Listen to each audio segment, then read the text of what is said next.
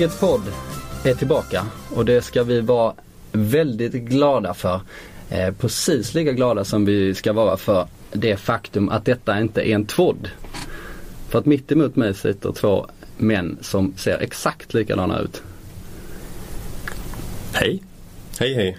Ni låter inte riktigt likadant. Jag vet inte om man kunde, om man kunde höra det på den lilla introduktionen. Men eh, jag kanske ska presentera er. Eh, Kristoffer Bergström, Eh, mångårig reporter på Sportbladet kan man säga. Mest känd för att ha rättat upp eh, Bojan Djordjic i ett av Sportbladet.ses mest sedda eh, klipp någonsin. Kul att vara här för första gången. Ja, välkommen. Jag har inte gjort radio på åtta år. Senast jag gjorde radio så sa min chef till mig att du det gör ingenting att du läspar så mycket radio. Vi ska ha sådana röster också. Och sen dess har jag gjort radio så jag är bara livrädd för det här. Det var lite nytt faktiskt. Jag har eh, känt dig ganska eh, länge då och jag har inte noterat någon läspning just på det. Nej, och den här Nina Glans, hon har gått och blivit chef för radion tror jag. Det var hon. Så att jag, jag, jag avskyr Sveriges radio efter dess. Ja, det kan jag förstå. Folkets podd är mer inkluderande än så. Eh, vi har ju till och med, nej det var elakt, tagit in eh, Erik Lövgren Eh, som är mest känd för att varje år ta ut namnelvan i den svenska eh, elitfotbollen på sin blogg eh, pirkt.se. Det stämmer, det stämmer. Välkommen. Tack så mycket Oskar. Tack så mycket. Du är också Sportbladet-arbetare nu för tiden men du har ju en bakgrund som fotbollsspelare vilket är bra för att det här, det här avsnittet kommer att handla om Superettan. Det pågår ett VM, vi skiter i det. Eh, det pågår ingen allsvenska eh, som vi brukar snacka om i den här podden. Så vi struntar i det också. Vi kör på superettan helt enkelt. Men eh, kort Erik, vad har du för, för fotbollsbakgrund egentligen? Min fotbollsbakgrund består i eh, x antal bänkmatcher i Superettan. Jag skulle ju gärna sitta här och ha en 3-4 minuter på saldot men det, jag är lika orutinerad som er när det kommer till matchspel. Men just, eh, jag har upplevt många arenor från bänkplats. Det måste jag ändå, måste jag ändå tillstå. Ja, vilka klubbar är det du har eh, spelat i? GIF Sundsvall och eh, Umeå FC i Superettan. Mm. Men det var ett par år sedan. Skulle du säga att du är mer eller mindre meriterad än eh, Robert Laul som brukar sitta här och, och lyfta fram eh, Ja men han har, väl, han har väl sina minuter tror jag i Ljungskile där. Men det är ju också, det ska man komma ihåg, enklare att hoppa in som just anfallare än som, jag var i mittback. Så det har jag lite på mitt, till mitt försvar så. Men, nej, han, han slår mig på fingrarna där alla gånger. Mm. Kul att ni är med i vart fall. Eh, vi hoppar rakt in i serien. Vi börjar Östersund tycker jag. Där, har, där har du viss eh, kunskap också. Det glömde jag nämna ja, exakt. Men där har jag också gjort en höst. Jag sitter ju faktiskt som människan som skickade ner Östersund i avgrunden vi känner som division 2 Norrland. där själva nystarten ändå påbörjades på något sätt. Så där har vi också viss input, det måste jag säga. Och detta är 2010? Det var 2010 exakt, hösten 2010. Mm. Med en väl avvägd hemåt nick så skickade jag ner dem i division 2 Norrland. Och sen dess har det gått spikrakt uppåt så det, det var väl någonting. Vad var det som hände? Um, kommunikationsmisstag.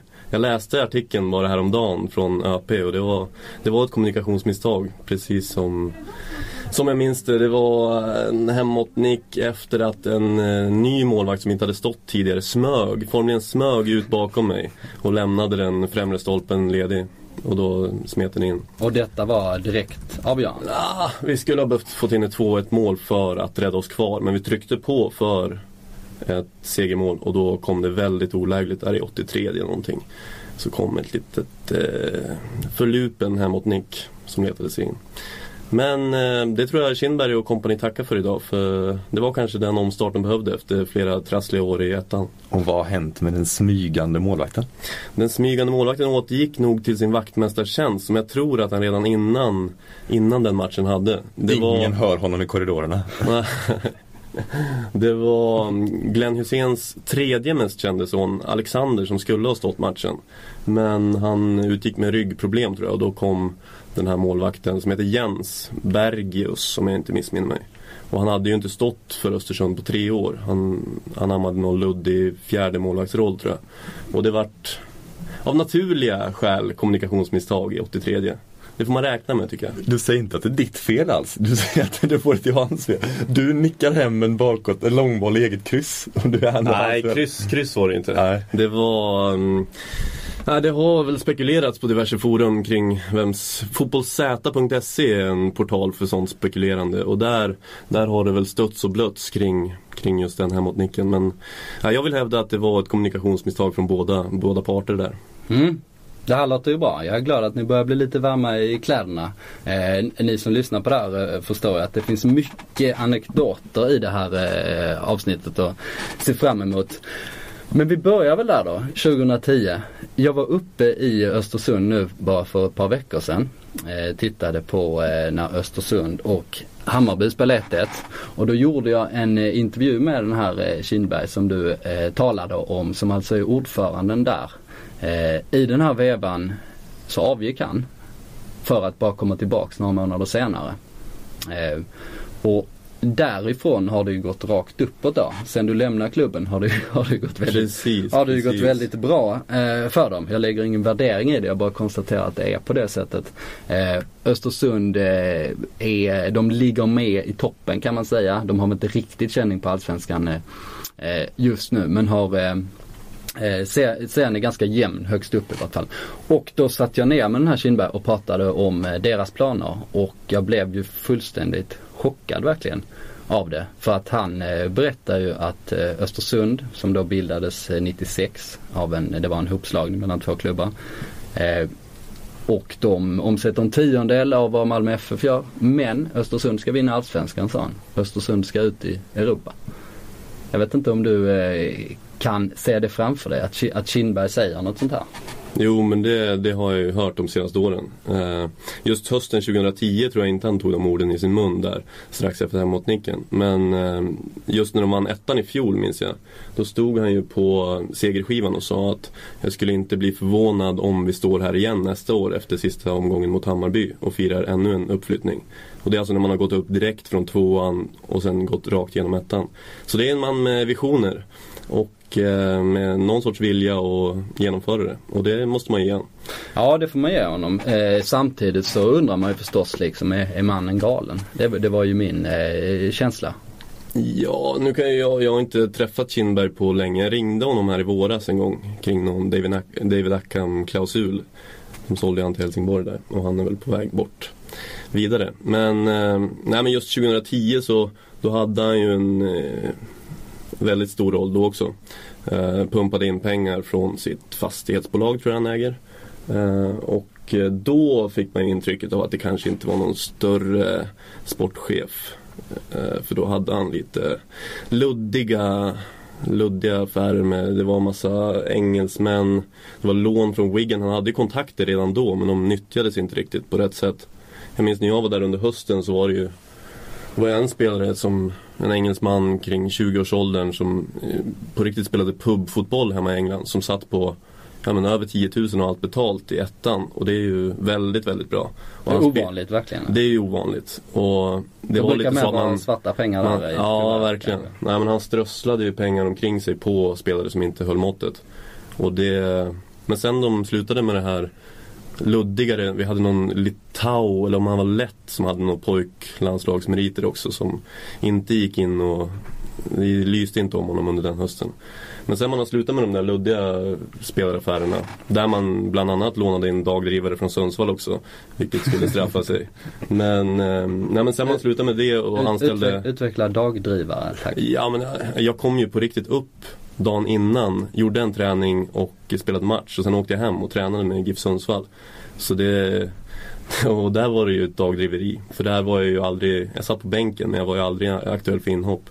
Så det var ett ständigt dagdriveri och eh, ja, nej men eh, vart var vi? Kindberg pratade vi om. Ja, vi kom in eh, på mitt dagdrivande av någon anledning. Ja, ska vi hålla oss ifrån. Men man kan ju säga då att, eh, att eh, efter eh, det här luddiga försvann då. Värvningen är fortfarande luddiga i sig i viss mån. Verkligen. Det, det är liksom ett hopkok. De har eh, Eh, de har sydkoreaner, de har spelare från Ghana, de har eh, en högerback från Montserrat, de har ett gäng eh, britter eh, och eh, ja det är, en, det är ett enda hopkok. Men de har ju lyckats väldigt bra med det här så det är möjligt att, att eh, Kindberg har, har rätt och alla andra fel. Men när jag gjorde den här intervjun då invänder man ju såklart liksom men, men har ni fått storhetsvansinne? Och då svarar Kindberg nej jag tycker vi är realistiska. Jag tycker vi är logiska. Och därefter berättar han om det här projektet som de har med den libyska staten då, libyska staten post Gaddafi. Ett av de mest uppseendeväckande projekten som man någonsin har talas om i svensk fotboll där de ska utbilda eh, unga libyska spelare. Det ska komma 60 stycken eh, minst varje år. Eh, hittills har det inte kommit någon alls för det har blivit lite strul och det, allting hänger nu i luften. Eh, men då, sa, då frågade jag liksom, ja men ni har inte tagit er vatten över huvudet här om ni ska liksom starta den största akademin eh, i det här slaget som man någonsin har talas om. Så då svarade han på samma sätt, nej inte alls. Och vi för dessutom förhandlingar med tre länder till. Två i Afrika, en i Asien. Så det, det här kommer att bli mycket mycket större. Mm. Sa han. Och till sist då när vi hade pratat väldigt länge så eh, då fick jag ju invända eller jag fick reflektera en gång till liksom. Så sa jag, ja det var intressant det här. Jag har, eh, jag har gjort många intervjuer men jag har faktiskt aldrig hört någon prata som dig. Så, Nej. så sa han, jaha oj, oj då. Sa han. Ja men eh, någonting gör vi rätt. Eh, och sen så sa han en gång till att han tyckte inte det var så stora projekt för att, för att jag har faktiskt satt upp en flygbas i Kongo. Mm från ingenting sa han. Och eh, det var ett ganska stort projekt sa mm. När kommer han göra stora projekt? Vad är det han gör då? Är det, var det han som smällde upp Ceausescus palats en gång för länge sedan i Bukarest kanske? Eh, så skulle det absolut kunna vara. Eh, han, han, har ju militär bakgrund då ska man, eh, mm. ska man lägga till. Men eh, Östersund ska ta över världen i vart fall. Det är en sak som är säker. Verkligen. Och med, med det sagt om 2010 års version av Daniel Kindberg så jag tycker verkligen att när han hämtade in Graham Potter som är deras manager på något sätt. Då fick han ju styrsel på den här ambitionerna som man hade redan 2010. Och jag tror att det är Potters, framförallt Potters nätverk som har lett till de här lyckade spelaraffärerna som det är nu. Luddigheten finns ju fortfarande där men den eh, bidrar ju nu med konkret kvalitet också, vilket den inte gjorde 2010. Ja, de har ju ett stort kontaktnät. Eh, Potter som du säger som är gammal, eh, gammal spelare själv. Spelat lite i Premier League faktiskt. Bland annat och liksom funnits i den, i den brittiska fotbollen väldigt länge. Och Kinberg själv har ju också ett stort kontaktnät. Han är ju bra kompis med Roberto Martinez Precis. till exempel som varit i Östersund av eh, luddiga anledningar. Mm. Men eh, de har i alla fall liksom ett, eh, ett annat sätt att jobba. Och eh, vad det gäller pengarna där så refererar han till eh, ja, de norrländska hockeyklubbarna och mycket de kunde mm. omsätta. Liksom. Alltså Skellefteå eller Modo kunde omsätta 150 och då skulle vi också kunna göra det. Liksom. Eh, spännande tycker jag att eh, de säger så. Jag kan fortfarande inte få ihop det liksom. Man ja, just får den här luft... libyska satsningen är ju hemskt luddig faktiskt. Och att den fortfarande hänger i luften är ju Ja, nej, men han verkar ju fortfarande hävda att det ska bli av. Jag tycker inte hemsk räcker för att beskriva den riktigt. Hemskt luddig. Alltså, det var länge tal om 500 miljoner kronor skulle affären på något sätt vara värd. En halv miljard över ett par år. Och sen när man börjar titta på det. Jag vet ju inte hur väl jag kommer. Jag kommer ändå in i källor i den libyska regeringen. För det är ganska lätt att nå de här. De hänger samman också, både fotbollsförbundet och regeringen där. Och då får jag ta på en person som vill prata om det här och som jag inte kan namnge förstås. Och som säger att summan i, i svenska kronor är ungefär 16 miljoner kronor är värt. Och då vänder jag tillbaka till Kindberg med den summan. Men du, de säger 16 miljoner, du säger, det sägs 500 miljoner eh, på er hemsida till och med. Ja, fast det kommer nog bli en halv miljard ändå, säger han fortfarande. Han är fortfarande stå fast vid det här. Det, mm. det är inte jag som sagt den summan, men den är mer korrekt än den här summan. Så det finns liksom någon, de, de här luddmarginalerna, de är någonstans mellan 16 och 500 miljoner. Där ligger affären någonstans tror vi. Om den nu blir av. Jag hoppas ju att den blir av av en anledning. Och det är ju att man ska kunna öppna Football Manager 2015 och hitta ett 60-tal libyer i reservlaget. Det skulle vara en fantastisk syn. Så jag, jag är fortfarande hoppfull faktiskt. Ja, Bety betyder det att eh, Folkets podd är för den här satsningen då? Eller liksom tungan på vågen argumentet som vi anför den här? Och vi är för också de andra tre länderna så det blir så två miljarder kronor kommer det här vara värt för Östersund. Och sen tar de över världen. Ja. Ja, det kan låta som, eh, som vi raljerar kring det men, men det är ju faktiskt så här och det är ju ett Nej det, nej, det är inte ett av, det är liksom det konstigaste projektet man hör, hört talas om i, i svensk fotboll. Jag hade någon slags ambition där eh, när jag gjorde eh, intervjun att eh, kanske gräva lite i det, eh, komma någonstans. Eh, jag kan väl erkänna att jag misslyckades rätt kapitalt. Det blev, blev väl visserligen en hyfsat intressant intervju idag.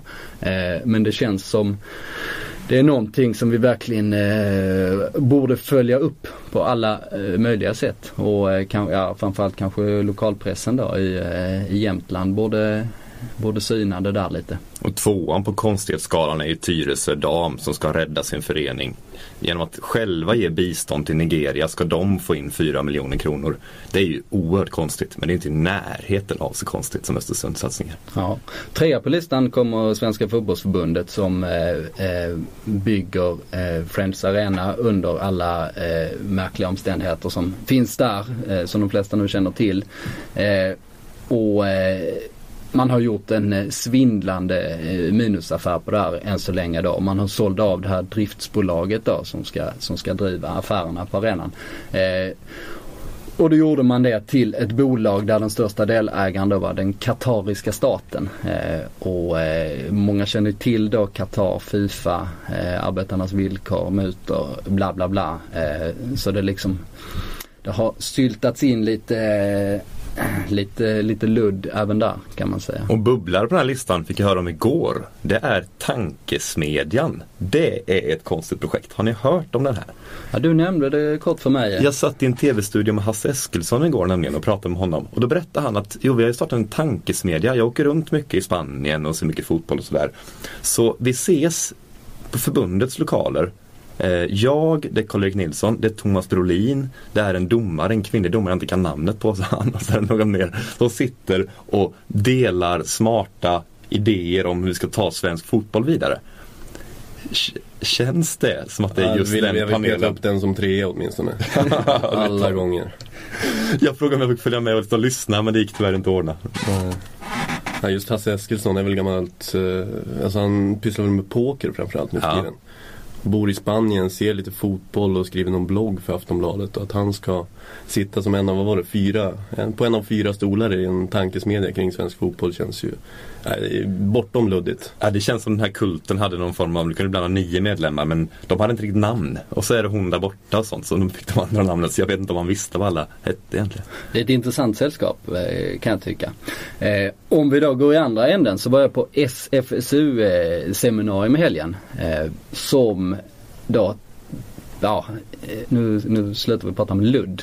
Men där pratar vi om, eh, om något som är konkret faktiskt. Eh, jag blev väldigt eh, glad över att vara där för att eh, då närmade sig eh, supportrarna Eh, CF-förbundet och polisen varandra. Det fördes en konstruktiv dialog. Vi har tagit upp eh, de här ämnena emellanåt i den här podden då. Och pratat mycket om avståndet som finns liksom kring eh, supporterkulturen, supporterproblem och, och lösningar och förbättringar och sånt. Men jag tror att vi har ett, eh, ett litet genombrott på gång där faktiskt. Eh, vilket är positivt.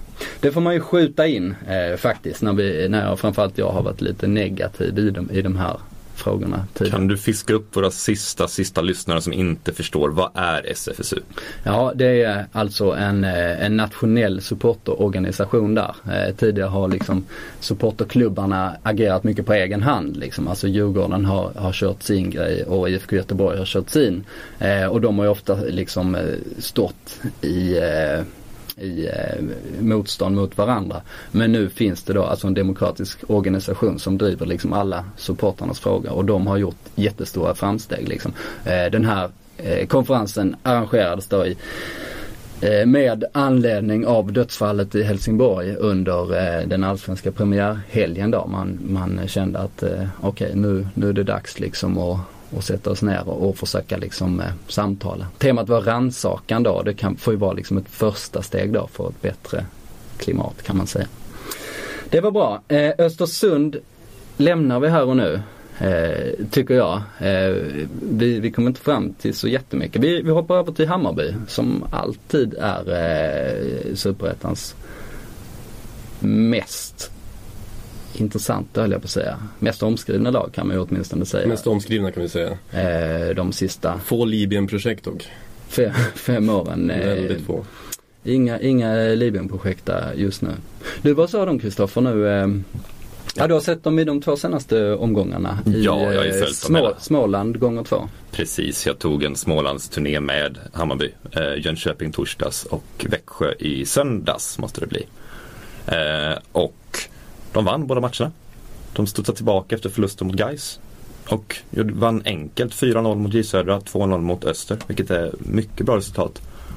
Och det intressanta här det är ju att följa vem Nanne Bergstrand har blivit och vem han är. Han har ju ett, ett väldigt brett känsloregister då, måste man säga. Han går ju hela vägen från arg och liksom hela vägen bort till butter ungefär. Det är någonstans däremellan han alltid är. Är det ett litet leende en gång så, så försvinner det väldigt fort. Det är ju hela tiden så här han är.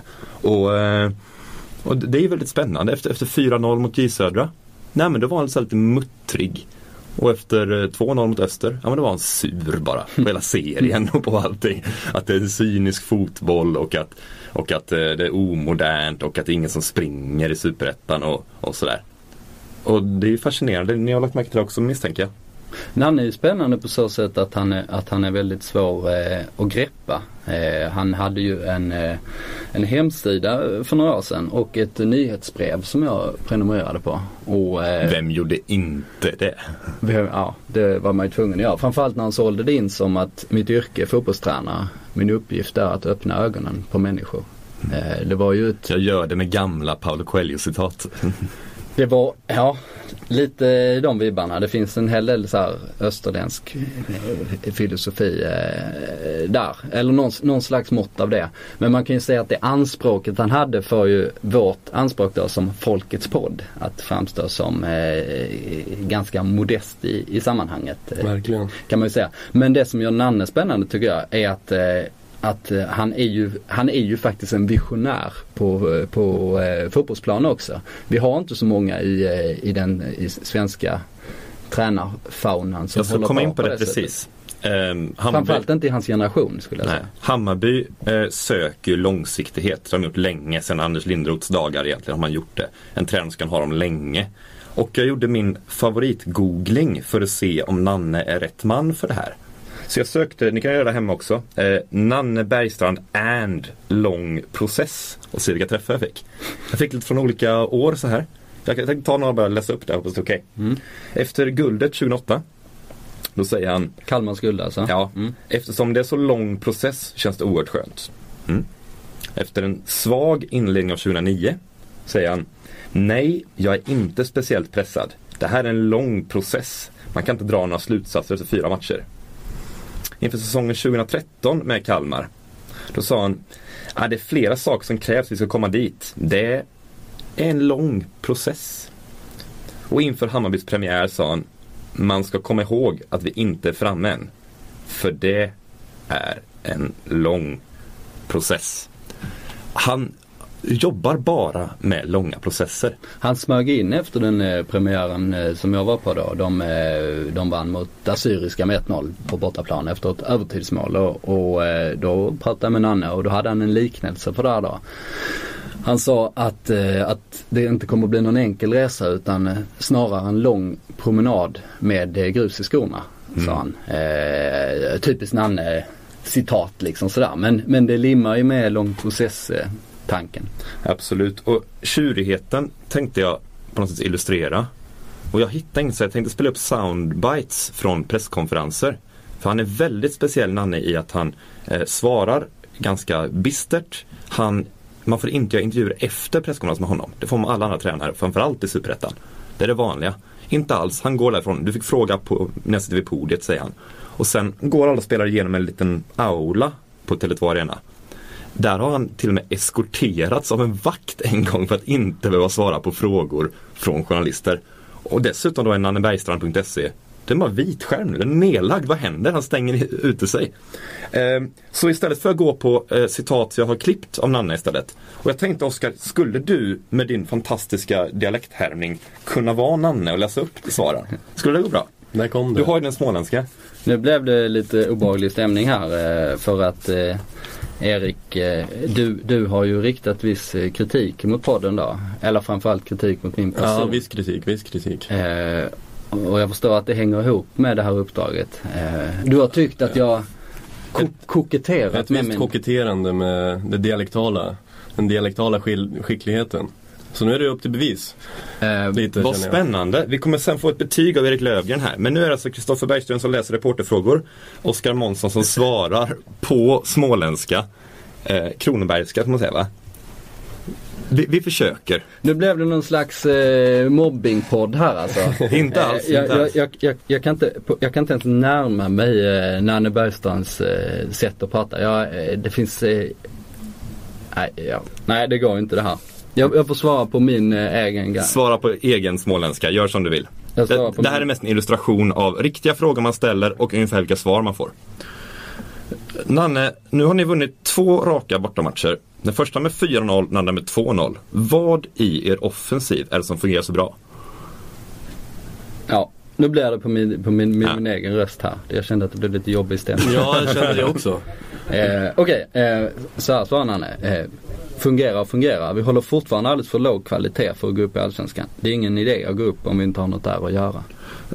Men Nanne, ni har ju 29 poäng efter halva serien. 58 poäng räcker i snitt för att gå upp direkt till Allsvenskan. Vad säger du om det? Jag tänker på Sirius och Östersund borta. Matcher där vi inte är speciellt taktiska. Där har vi inte tillräckligt högt tempo för att överhuvudtaget ha i Allsvenskan att göra i framtiden. Men Anne, på tal om speluppställningar och sånt. Eh, Jag såg Lars von Triers film Nymphomaniac häromdagen. Det handlar om en kvinnas sexuella mognad från barndom till vuxen ålder. Hur har din resa sett ut? Det där är en lång process där vi hittills eh, kommit en bra bit på vägen. Men det är viktigt för alla att förstå att hissen till framgång är sönder. Jag behöver ta trappstegen upp nu. Jag jobbar varje vecka med, med det så vi får se hur lång tid det tar. Ja, den sista frågan där, eh, den ställde du alltså till Nanne? Starkt. Ja, jag, jag minns inte riktigt. Jag kan inte lyssna av för jag brukar radera mina ljudfiler. Jag tror det alltså. Det skulle ju kunna vara ett eh, grepp när man får eh, sådana här eh, svar. Att man ställer en lik, lika abstrakt och, och, mär, och märklig eh, fråga. Eh, kan man ju säga. Ja, absolut. Eh, jag tror att vi alla gillar Nanne. Jag vet inte om det låter så. Han är ju så speciell. En blandning mellan, mellan just den här österländska filosofen, mellan den, den gamla folkhemstaktikern och visionären. Han hävdar ju liksom på fullt allvar att fotbollen vi spelar, den kanske är 20 år modernare än vad de andra svenska klubbarna spelar. Han menar att han är så oerhört modern. Och vi andra säger 4-2-3-1 och jämför med det med VM till exempel. Inte fan är det en anfallare på topp som är moderna i VM just nu. De, klubbar spelar, de lag spelar så, Brasilien, eh, Spanien. Det är inte de som är bäst utan snarare det Snarare är väl det här 5-3-2 eller kallas det 3-5 Exakt, hade han klivit ut med en fembackslinje i Superettan-premiären då hade han ju legat före sin tid. Ja. Det hade man ju fått facit på nu i VM. Men det kan man väl inte riktigt eh, ge en rätt i. Han har ju å andra sidan eh, eh, pratat ju väldigt tidigt om det här att framtidens fotboll kommer att spelas utan anfallare och det möttes ju av liksom en massiv oförståelse i eh, den svenska fotbollen. Men, eh, men eh, där var han ju helt rätt på det. Alltså Spanien spelar ju helt utan eh, anfallare när de eh, tog hem åtminstone sin andra titel där så spelade de ju under någon slags eh, 4-6-0 eh, och jag tar ju hundra gånger hellre Nannes eh, visioner än 4-4-2 eh, tänket som finns i, eh, i många superettanklubbar och som dessutom eh, verkar vara den, den bästa modellen för många där och syns inte minst med de lagen som, som går bra just nu. Jag håller med dig i grunden men jag får lite sån kvällningar av tanken på framtidens fotboll. Jag får så här bilder av såna här framtidsfilmer när alla är i rymden och har flygande skateboards och, och silverkläder på sig. Alltså det har ju redan nu gått en cykel till. Om du nu var utan forwards så ser vi nu i VM att många spelar med två forwards igen. Alltså Alltså det här är cykliskt så jag tror inte det går att hoppa 20 år och hitta någon form av modern fotboll som kommer gälla för alltid i den här eh, flygande skateboard-eran. Nej, eh, Jag vet inte om någon eh, föreställer sig flygande skateboards eh, just. Och kanske 20 år kanske lite, alltså ja det blir ju rätt tandlöst om man pratar om en sån sak. Eh, men jag, som sagt jag uppmuntrar det väldigt mycket att han åtminstone försöker tänka på ett nytt sätt och eh, så som Hammarby spelar just nu eh, ser vi ju eh, inget annat lag i serien som gör. I Hammarby så spelar mittbacken eh, Marko Mihailovic. Eh, han har eh, efter att ha suttit på bänken i början mer och mer aspirerat på en plats i elvan. Han har ju startat på slutet. Eh, jag har lite kultspelar-vibbar på eh, honom. Eh, och eh, Erik, du har ju faktiskt spelat med Marco en gång i tiden. Exakt, sida vid sida i Umeå FC, framförallt division 1 när vi gick upp där till Superettan. Um, och jag vart väl ganska förvånad när han skrev på för Bayern inför säsongen, det måste jag säga. Han gjorde det väldigt bra i, han vart, om det var utlånad eller att han, nej jag tror han gick till Brage. Gick till Brage mitt i säsongen förra året. Och där gjorde han det väldigt, väldigt bra. För Brage är ett lag där man kan stå och nicka undan bollar eh, i eget straffområde. Och det är han nog alla gånger bäst i Superettan på. Han är extremt stark i huvudspelet. Samtidigt var det så att Brage släppte in eh, överlägset flest mål eh, i hela serien. Absolut, det var ju den här var ju... eh, satsningen då som gick fullständigt käpprätt Ja, med, med, ju- med Janne Tauer bland annat på, som en liten bonusspelare. Dooley Johnson. Och Dooley Johnson. På tal om luddiga satsningar. på tal om luddiga satsningar. Nej men det är ju, de gick ju som ett blysänke men det är också ett lag som är väldigt tillbakapressat. Och där får han stå och nicka undan bollar och ligga lågt. Och det är han jättebra på, verkligen. Det vill jag ha sagt. Men jag vart förvånad när han gick till Hammarby som är ett spelande och spelförande lag ofta. Eh, Men det verkar ju ha fungerat. Men hur är hans fötter? Hans fötter är högst begränsade måste jag säga. Eh, Just i ett spelförande lag så kunde jag inte se hur han skulle styra spel med sin vänsterfot. Och det, jag läste ju pressmeddelandet när de gjorde klart med honom och då var ju hans fina vänsterfot en av, en av grundpelarna till hela inköpet. Så det, nej, det var, verkade märkligt på förhand men det verkar ha fallit väl ut så. Så det, Det, det finns ju en, eh, eller det är väl ganska mycket en klyscha. Alltså med alla vänsterfötter. Det vill säga är du vänsterfotad så har du ju en fin vänsterfot. så skrivs det i pressmeddelandet. Ja, jag tror att det är Det finns ju det här roliga exemplet också just med en känslig vänsterfot. Om man googlar det får man väldigt många träffar. Men om du googlar eh, en känslig högerfot, eh, vilket det rimligen borde finnas rätt många fler av, eh, så, får du inte alls några träffar på, på Får det. knappt upp en sida.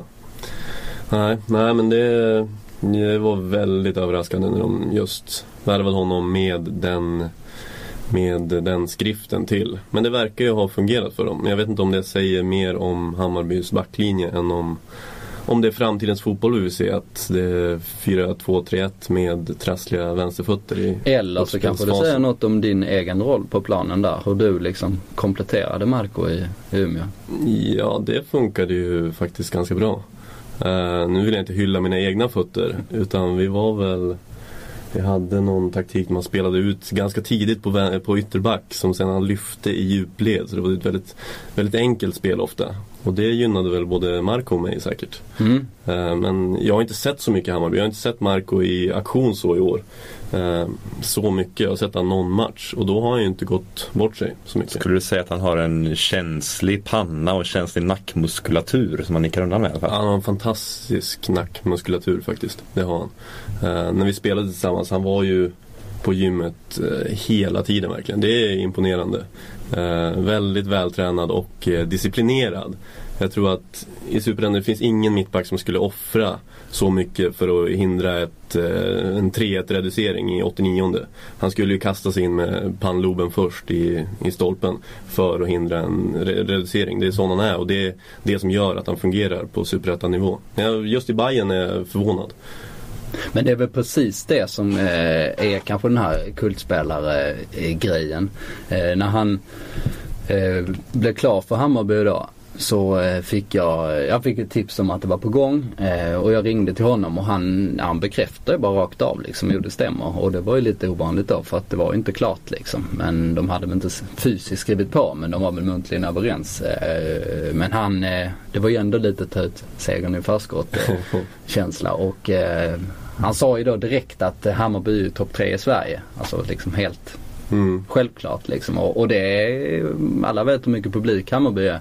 Men man kan ju Eh, man kan ju invända där att de är ju liksom inte topp tre på så många andra sätt eh, just nu. Men topp 19 är de just nu. Topp top 19 eh, är de i alla fall. Men han verkar ju gått rakt in i, i eh, fansens hjärta. Va? Ja verkligen, det kan jag tänka mig. Han var väldigt populär i Umeå också. Och där var han ju också väldigt bra. Det ska man ha sagt. I Superettan gick det inte lika bra. Men i division 1 var han ju jättebra. Så det, det måste man ge honom. Och eh, det verkar ju fungera i Hammarby. Så det är Överraskande men trevligt ändå. Men jag vet inte, han Gullborg sitter på bänken nu. Eller är han skadad? Han är nog lite skadad. Han har problem med hjärnskakningar och grejer. Det var snack om ja. Peter Käck-hjälm på honom och sånt där också. Han har i sin karriär har han haft det där fram och tillbaka. Jag vet inte exakt vad, man, vad som händer nu. Nej, checkhjälmen är väl också ett av de snabbare, snabbare stegen till att bli en kultspelare. Så det, det måste vi väl lite till mans rekommendera Guldborg att skaffa. Ja, skulle du rekommendera en Petr Cech-hjälm före ett sånt här eh, eh, nässkydd där man ser ut som Hannibal Lecter? Eh, som till exempel eh, Daniel Amartey har haft. Eh, Eller men man skulle föredra en eh, en checkhjälm för eh, Ja, för kultvärdet ja. liksom. Jo men nässkyddet det måste du ju göra dig av med till slut. Det är ju högst under någon månad du anammar det. Men både vad heter han, Pydrovski i Ängelholm och Peter Käck har ju kört med de där hjälmarna långt efter de säkert är medicinskt behövda. Eh, så det är ett säkrare kort i längden så. Om man vill eh, verkligen cementera sig som en kultspelare. Som bra, alla gånger. En, en bra rekommendation kan vi ta det som helt enkelt. Direkt till Guldborg. Precis. Pedrovski superettans bästa målvakt också om jag får säga, säga mitt. Mm. Eh, och det jag sett av honom de sista, sista åren. Eh, går, går lite under radarn i Ängelholm som man gärna gör i den klubben. Vi hoppar till Öster. Eh, en av favoriterna i, eh, inför den här säsongen. Eh, plockade in eh, Robert Björknesjö eh, som gjort väldigt bra resultat med Brommapojkarna tidigare men det har inte gått så bra. Nej, och han kommer in med sina BP-tankar då om det, det nätta spelet.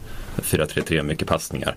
Eh, jag har bara sett dem live en gång i år och det var nu förra veckan. Jag har sett dem på tv lite grann också. Men så jag gick in bara och kollade på svenska fans för att få någon form av, kan jag få lite mer info här än vad jag har? Och då har man alltså näst översta artikeln står det Övertygande premiärmatch av Öster. Då har man vunnit Ängelholm med 4-1. Alltså nej, det var en till artikeln, en förartikel. Och det stämmer ganska bra alltså, för det har inte hänt så mycket mer med säsongen för dem. De, de floppar inte, de har absolut ingen succé, de gör inte mycket mål, inte lite mål, de släpper inte in särskilt mycket. Det går bara eh, rätt pissigt liksom. Det är så ganska pissigt, de har under halvan. Eh, inte en chans att gå upp i år. Absolut inte en chans. Och eh, det mest anmärkningsvärda i deras resultatrad det att de på lite drygt en vecka spelat tre matcher, alla blev 2-2. Det är det man kan lyfta fram som är häftigt med Öster. Eh, övrigt, de, de, är inte ett lag för Allsvenskan nu. De måste vända, de har halva truppen är för ung. Eh, när jag såg dem mot Hammarby, de förlorade 2-0 där så, så visst var det liksom två bra Österspelare på plan. De spelar både Hammarby egentligen. Det är Pablo Pronazars och Johan Persson som har lämnat precis då. De har inte ett lag som duger. Nej. Dennis Velic spelar ju visserligen kvar. Eh, mannen som har åkt ner ur Allsvenskan fyra gånger tror jag. Eh, jag tar för mig att han är, eller han måste vara helt unik med, med detta. Men eh, du sa att de inte hade floppat. Det kan man väl säga. De är väl nästan inblandade i bottenstriden till och med. Jag skulle kategorisera dem som en flopp faktiskt. Speciellt man har Dennis Velic som vi också får kalla en kultspelare väl i det här sammanhanget. Mm. Väldigt fin spelare, vill jag ha sagt. Om jag bara får ett avsnitt i den här podden så vill jag ha sagt att Dennis Velic, det är en fin spelare. Ja. Du har framfört detta nu. Tack. Men, men han Dennis då? Hur är det med honom? Velic? Mm. Nej, glöm det. Det var inte. Nej, de... Eh, på något sätt så, eh, eh, så, så vill ju Robert Björknesjö, nya tränaren, ha det till att de har fallit offer för den här cyniska fotbollen. Det var Nanne som tog upp det på presskonferensen efter senaste matchen. Och Robert bara liksom fyllde i lite instämmande sådär att ja det är mycket inkast och hoppas få in en hörna på slutet och sånt där. Och, och det är ju risken när man ser, när man är ett, ett fint kortrullande lag att på något sätt så så tycker man, om man inte vinner, att, att det, det är liksom nästan ett brott mot fotbollen. Lätt att falla in i det tror jag. På något sätt där.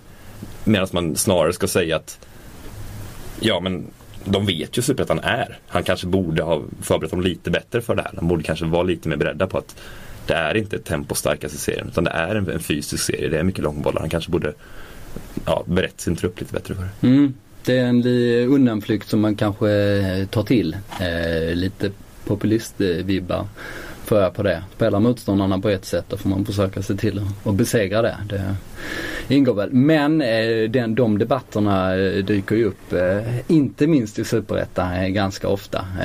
Ett ett bra exempel, nej det var ju faktiskt i Allsvenskan, det var väl när Ljungskile var uppe och Tom Prahl och Alf Westerberg i Trelleborg gick till rasande angrepp mot tråkfotbollen då. Som David Wilson förespråkar, eller eh, ledde i Ljungskile. Och det var ju ganska kul kan jag tycka då att det var Tom Prahl som mm. kom med den här. Eh... Från ett lag som lyfte långt på Fredrik Jensen. det, det, är starkt att sticka fram näbben då. Ja. Jag har en teori om eh, Björknesjö här helt ja. enkelt. Eh, att han har lite problem eh, utanför 08 området. Han borde i alla fall ha det. För jag har plockat upp hans karriär här. Mm. Han har lyckats representera massor med klubbar i sin karriär, både som spelare och tränare. Och han har aldrig rört sig utanför Stockholmsområdet. Eh, han har spelat juniorfotboll i Högdalen, Tumba, Norsborg och Djurgården. Eh, därefter har han spelat seniorfotboll i Vasalund och AIK. Sen blev han tränare. Då blev det Tumba, Huddinge, Brommapojkarna, Väsby, Syrianska, Värtan, Assyriska, Brommapojkarna igen. Och nu till Öster då. Det ja. säger sig självt att det kanske är, det är svårt kanske. Ja verkligen. Det är ju helt konstigt kaffe där nere. Man får ju inte alls det man vill ha. Ingenting stämmer ju liksom. Nej jag vet inte. Han, jag tror inte han har vunnit några eh, Växjöiters hjärtan än så länge. Men då, en, en räddning är ju att prata visionärt istället. Alltså prata om att ja, men på sikt så kommer den här fina fotbollen ge resultat. På sikt så kommer vi bli någonting annat. Eh, och vi har unga spelare och sådär. Och det, det, kan ju vara rätt, absolut. Men man kan ju inte om man åker ner för Allsvenskan och fortfarande ha en ganska bra trupp. Liksom bara prata om på sikt och lägga sig strax över strecken. Det går ju inte. Nej, vi köper inte riktigt än. Eh, jag tycker vi går vidare. Eh, jag har någon gång eh, sagt här på redaktionen att jag eh, eh gör en ganska bra Björknesjö-imitation. Men med tanke på eh, stämningen här i studion liksom. Eh, Så fort du tar upp det dialektala? Eh, så hoppar vi bara vidare nu. Och går till Sundsvall. Det blir lite Norrlandsfönster igen. Eh, Giffarna Sundsvall ja. Mm. Jajamän, vi slår upp det på vid gavel. Um, Hur såg din karriär ut i Giffarna? I Giffarna? Um, kom upp i uh, A-laget via Tipselit. Eller vi spelade i division 3. Det var ett uh, projekt som de hade. De gav upp sin Tipselit-satsning för några år för att spela i division 3. Så spelade jag A-lagsfotboll där och uh, hösten 2009 så lyckades jag vara näppeligen bättre än eh, den isländska floppen Sverrir Gardason som skickades hem och ersattes av mig i A-truppen. Eh, och då åkte jag runt, kuskade land och rike runt i bussar eh, och satt på bänken i Superettan. Under hösten vart jag sen utlånad till Östersund och sen året efter vart jag utlånad till Umeå FC. Så noll Superettan-minuter för GIF Sundsvall. Men ett par bänkplatser på CVt. Hur många bänkminuter har du fått ihop? Oj, eh, det borde jag ha räknat på för att kunna komma in här och eh, briljera med någonting från min karriär. Men ja, jag skulle uppskatta det till ett eh, 900-tal. Kan jag suttit 10 matcher på bänken i Giffarna? Det kan jag nog ha gjort. Mm. Det, må, jo men det måste jag ha gjort. Tusen kanske. Tusen bänkminuter i Superettan. Ja, Galna siffror. Inte så dumt. Nej. Fanns det inte en utmärkelse som hette Guldfilten? Som, eh, som eh, Jonny Rödlund eh, eh, vann eller det är så pass? Ja. Jag vet inte om det var något så här. Känns som kuriosa jag borde ha koll på faktiskt. Ja, han satt Men... väldigt mycket på bänken under sin ja. karriär. Jo. En bronsfilt till Löfgren. Ja, alla gånger. Representerat två superettan-klubbar utan en enda spelminut. Det måste jag ändå aspirera på en bronsfilt. Det kan jag tycka. Mm. Ja, vi delar ut den eh, här och nu tycker jag. Ja, tack, tack, tack. Men Sundsvall då eh, var ju en eh, av favoriterna då. En av de tunga kan man ju säga. Tillsammans med då bland annat Öster och Hammarby. Och de har ju gått ganska bra än så länge. De är i delad ledning med Ljungskile. Exakt. Eh, vi pratade om Öster tidigare och det vart ju lite, i alla fall för mig så var ju det en, någon sorts vattendelare där tre matcher in i serien. När man var ganska tillbakapressade och i närmast utspelade av Öster länge innan man kontrade in ett mål och sedan kontrade in ett till i vad som jag tror blev en 2-0 seger. Eh, där vände lite säsongen för Giffarna. Innan dess hade man tagit en knapp 1-0 seger hemma mot J Södra efter en sen straffräddning. Och sen hade man torskat borta mot Gais i en väldigt håglös insats. Så där stod det lite och vägde men då, då kom de där två kontringsmålen och det satte fart på hela maskineriet. Sen gick man väldigt starkt där ett tag och plockade trea på trea. Så det, det var lite där det vände och jag var väldigt skeptisk till det här laget inför säsongen. Det kändes som att det skulle bli ett mellanår när man misslyckades i kvalet igen i fjol. Var, varför det då? Det var samma trupp och samma nyförvärven. Visst, Johan Lundgren trodde jag en del på innermittfältare från ÖIS och så. Och sen hade man hämtat in Leo Englund från Skellefteå som någon sorts forwardsbidrag. Han har gjort två inhopp hittills tror jag och det, det, det var inga förvärv i stort sett. Eh, och samma trupp som i fjol.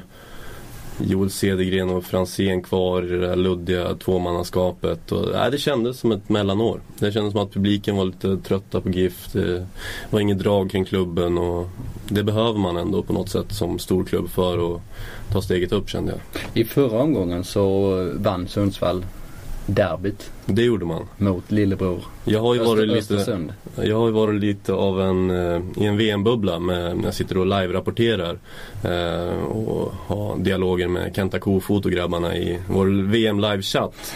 Men eh, så den matchen såg jag bara till 60-70 minuten innan det drog igång någon, någon av VM-matcherna här. Men den gick man ju och vann. Och det känns ändå fortfarande som att det finns någon sorts storebrors storebrorsfördel däremellan. Jag tycker Östersund spelar fantastiskt fin fotboll och så men man är lite för uddlösa. Framförallt mot GIF. Det var samma sak i bortamötet eh, förra året. Nu vann man förvisso hemmamötet med 2-0. Någon luddig mexare som hoppade in och avgjorde där också.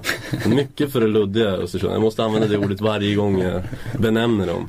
Men, eh, nej men det gjorde man. Och nu är man väl Det är en dålig slogan för klubben eh, kan man ju tänka sig. ja, luddighet med ett litet trademark. Nej men jag tänker så här, Trademark-symbol Östers- över. Östersunds FK. Den luddiga klubben. Ja, något sånt. Det är ju Den man- luddiga det är och snart inget- delvis libyska klubben. Ja. Och den här sånt. spelaren som gjorde mål då, hans trademark, den luddiga mexan. Eder Lopez vill jag minnas att han hette. ja. Det är ju Eh. ingenting man eh, ökar sin omsättning från 20 till 150 miljoner på per automatik. Nej, det är väl om en luddig tjej kliver in. Det ska vara det då. Mm. Men eh, nej, Jag ska för övrigt skjuta in där att Kindlund, eh, Kindlund, Kindberg. Nu Kindberg. var jag i, eh, på en helt annan eh, förening och en helt annan person. Eh, det är nämligen så att eh, Hammarbys ordförande heter Kindlund. Du ser. Ja, du hade Kindberg-uttalet när du först introducerade honom för mig. Mm. Jag var tvungen att ändra. Jag hoppas att det är det korrekta jamtska uttalet av Kindberg.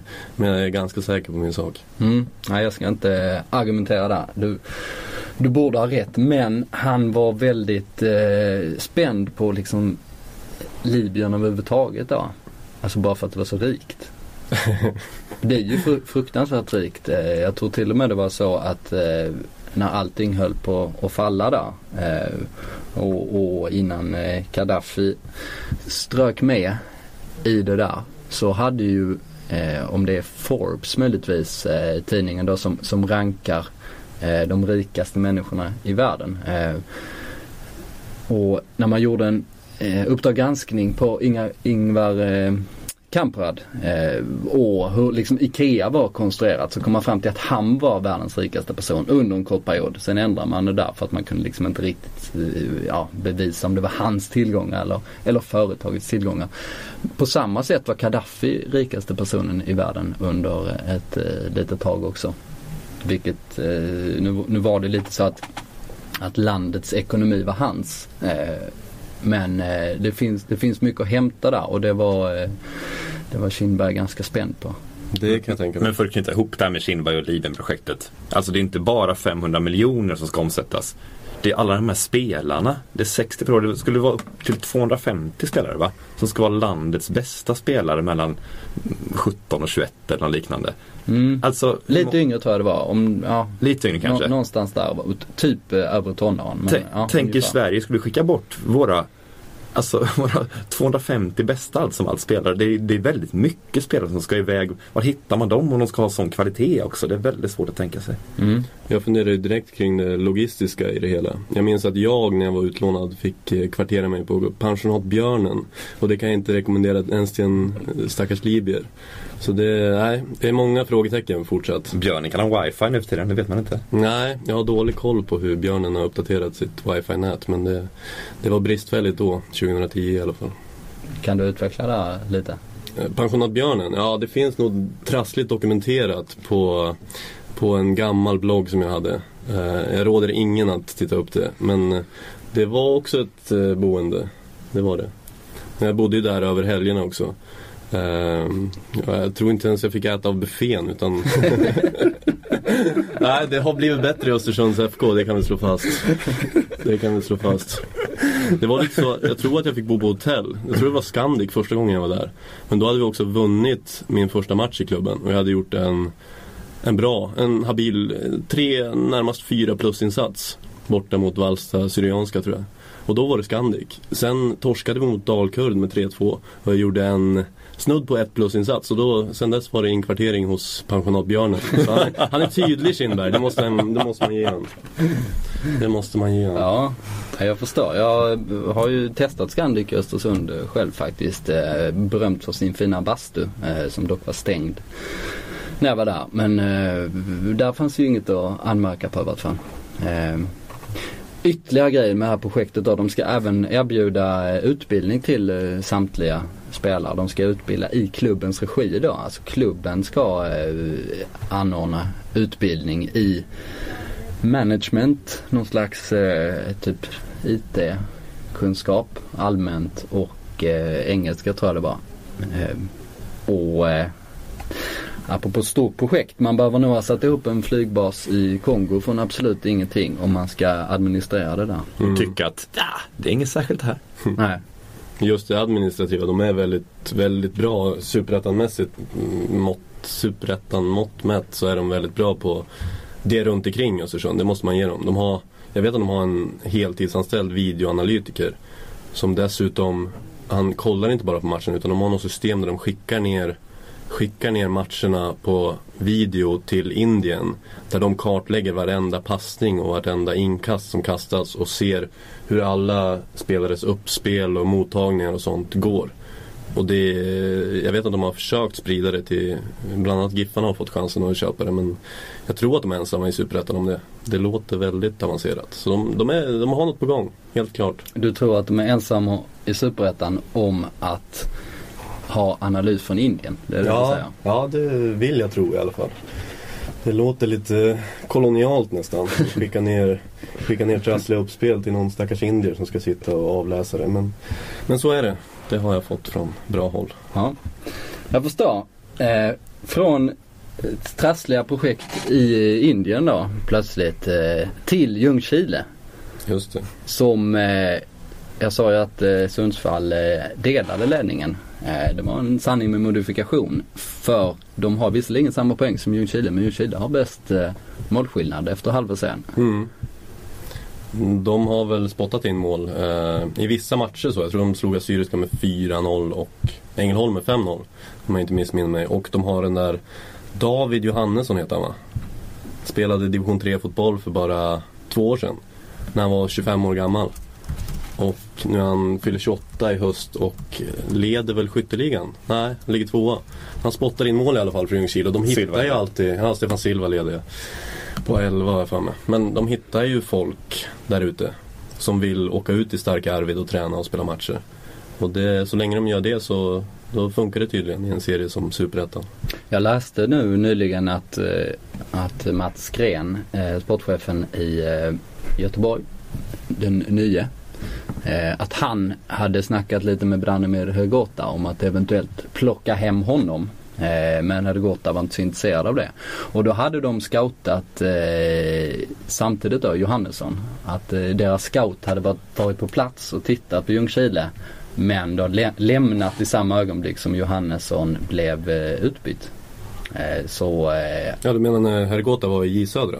Nej, nu eh, jag kanske berättade lite eh, krångligt. Eh, utan de har, de har scoutat Herrgårda på ena sidan och på andra så har de då varit och, även spanat in Johannesson som kanske ett annat alternativ då. Ett tvåfrontskrig mellan Tyskland och eh, starka Arvid. Precis. Ja.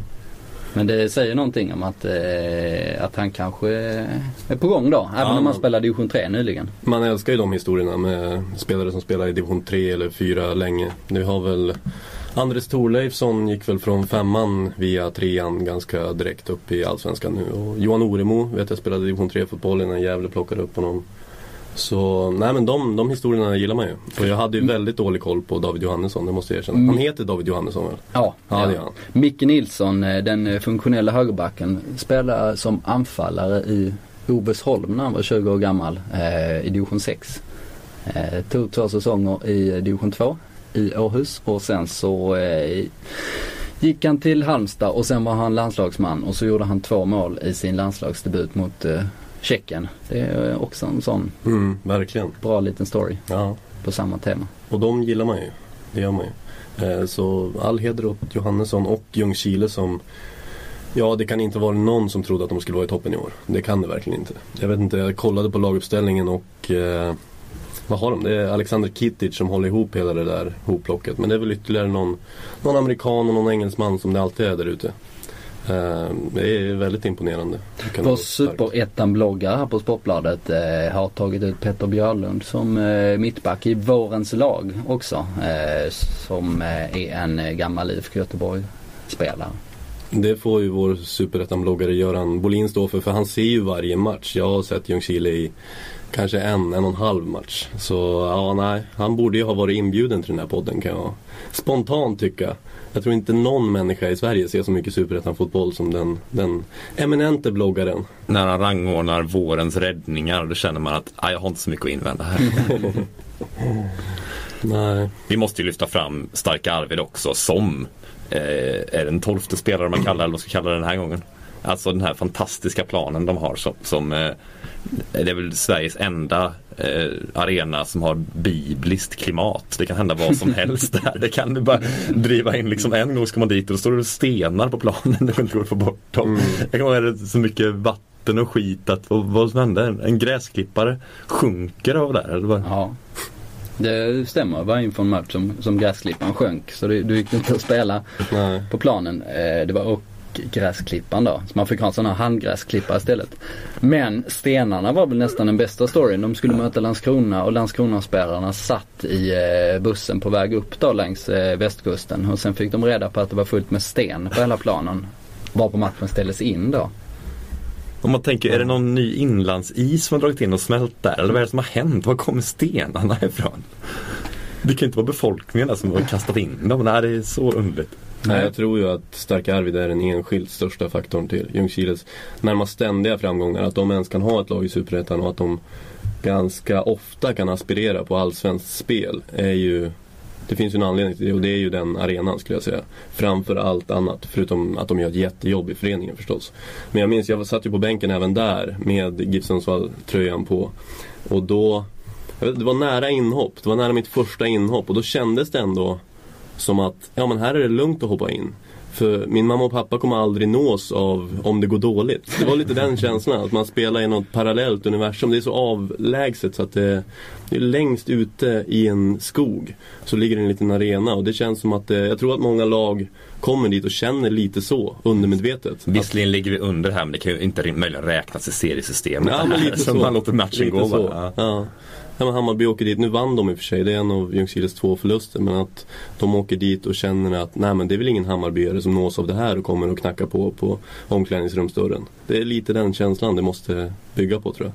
Mm. Kan vi inte gissa, vad är nästa väderfenomen som ska härja Stark Arvid? Det hade någon frost också som höll, det börjar bli sommar i Sverige men Stark Arvid var det frost fortfarande. sånt där. ja, vad har de, vi kvar, vad kan det finnas mer som kan hända? Den frosten där eh, kan jag tillägga, de inledde sin säsong var det i fjol eller i för fjol. Eh, svårt, att, svårt att komma ihåg för det är allt, alltid någonting. Eh, men då har de i alla fall inlett eh, att spela på Borås Arena då på konstgräset där som varit deras eh, reservarena. Och jag minns att jag, eller det, flera gånger har jag liksom ringt till Ljungskile-kansliet och frågat vad, vad händer liksom. Eh, ska ni inte spela matchen? Och känslan då när man får tag på någon vaktmästare är att man har nått det gamla föreningssverige här då och det är lite det är lite eh, om Gud ville känsla på det hela. Att eh, ja, vi får se ungefär liksom. Det är kanske mer än att eh, shit vi har liksom en premiär här. Vi, vi, vi måste kanske lösa problemet då. nej det, det har blivit lite som det blivit. Verkligen. Man måste ju ha betona här att arenan nu heter Skarsjövallen. Men även fortsättningsvis kalla den för Stark Arvid. Alltid i alla sammanhang fortsätta kalla den för Stark Arvid. Men den är officiellt bytt bara så vi inte får massa kritik för det i efterhand. Ja, de tog tillbaks det gamla namnet. Mm. Hemskt beslut. Om de skulle gå upp så kanske det blir som eh, sist de var uppe och dansade. Då eh, hämtar de ju en hel eh, läktare från Helsingborg. Ja, just det. Från Olympia. Eh, som eh, liksom de monterade ner och körde upp på ett antal lastbilar. Och, Utan och smäll... att berätta för Helsingborg, det var ett hål där. ja, och smällde upp den där. Eh, men... Eh, var det 2008 de var uppe och vevade sist? Ja, de var uppe en gång på 90-talet också. Jag får se om jag kan kolla upp. Jag tror de var uppe 97 och sen så var de uppe en gång där också. 20... Ja, de har inte varit uppe sedan 2008 va? Nej, det har de inte. Men de hade den bastanta, Heffa-klumpsliknande långkastaren Marcus Senften som mittback. Det är starkaste minnet jag har av Ljungskile. Ja. Verkligen, jag har sällan sett en mer Heffa-klumpsliknande fotbollsspelare. Och det, det, är sånt man lägger på minnet. Ja, verkligen. Mm. I fjol gick Falkenberg upp utan att ha eh, någonsin i klubbens historia köpt en enda spelare. De eh, litade på lokala förmågor, eh, en och annan eh, billig Bosman spelare och lite lån från Elfsborg. Och det funkade. Otrolig prestation egentligen att, att det funkar men ja, Ljungskile är nog snäppet värre va? Ja verkligen. Och sen det, det här hopkoket av amerikaner och engelsmän och sånt där. Man tänker att en sån liten klubb kanske tar in från riktigt fattiga länder ibland, det ser man ibland. Men de har ju, var kommer de här ifrån? Varför vill mm. de åka till Ljungskile? Kan de uttala Ljungskile? Förstår de vad de ger sig in på överhuvudtaget? Ja. Jag spelade med han som är andra målvakt i, i Ljungskile i år, eh, Jonathan Johansson. Jag... Det låter som en anekdot på gång. Ja, nej. Jag tänkte just säga att jag önskade att jag hade mer, mer ingång där. Jag har inte pratat med honom nog. Där hade jag ju haft en pipeline in. Hade jag vetat att jag skulle medverka i det här hade jag kunnat lägga på honom lite. Jag vet inte vilka pengar de rör sig med där nere. Det känns som att jag vet inte, de är ganska spartanskt även där. Det har ju varit, eh, eller det har ju varit konkurshot eh, mm. mest hela tiden eh, med Ljungskile och jag tror att de eh, hankar sig verkligen fram. Verkligen. dag för dag där. Jag tror att min kompis också är deltidssnickare. Är jag ganska säker på. Jag tyckte det stod så i pressmeddelandet. Och det, det säger väl att man, man inte har obegränsat med resurser. Ja. Men jag är besviken på att jag inte har lyckats etablera en pipeline in i Ljungskile. Det är en av de klubbar jag gärna hade haft mer insyn i faktiskt. Du har att jobba på där. Verkligen. Vad tycker ni? Är ni nöjda med eh, vår eh, något eh, spretiga superettan-genomgång?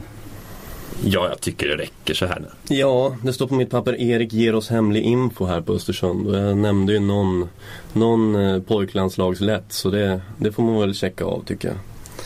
I övrigt så stod det inte så mycket. Så nej, jag, jag är nöjd med mitt. Du har inte gett oss en enda dialekt idag? Nej, det är väl det då. Nej, vi eh, har lagt ner det faktiskt. Eh, för gott. Eh, ni får gärna höra av er om ni vill att eh, det ska bli mer dialekter i den här eh, podden. Och har ni förslag på frågor man kan ställa till Nanne Bergstrand för att få honom lite rubbad ur, ur sitt vanliga humör så, så twittra gärna eller mejla. Det är också väldigt välkomna, eh, välkommet. Vi eh, stänger väl ner då helt enkelt. Eh, jag tror vi kör vidare eh, nästa vecka. Det är lite speciella tider nu när Robert Laul är i Brasilien och eh, Häcken-redaktören är i Almedalen och försöker eh, ragga sponsorer till, till Folkets podd. Är han också lika frånvarande som dagens redaktör, Kristoffer Karlsson? Ja. Han är det? Ja. Mm. Vi har en, eh, en eh, tekniker som har försvunnit så, men förhoppningsvis så snor han ihop det till ett avsnitt som ni lyssnar på just nu. Ha det fint så hörs vi förmodligen nästa vecka. Hej då. Hej då!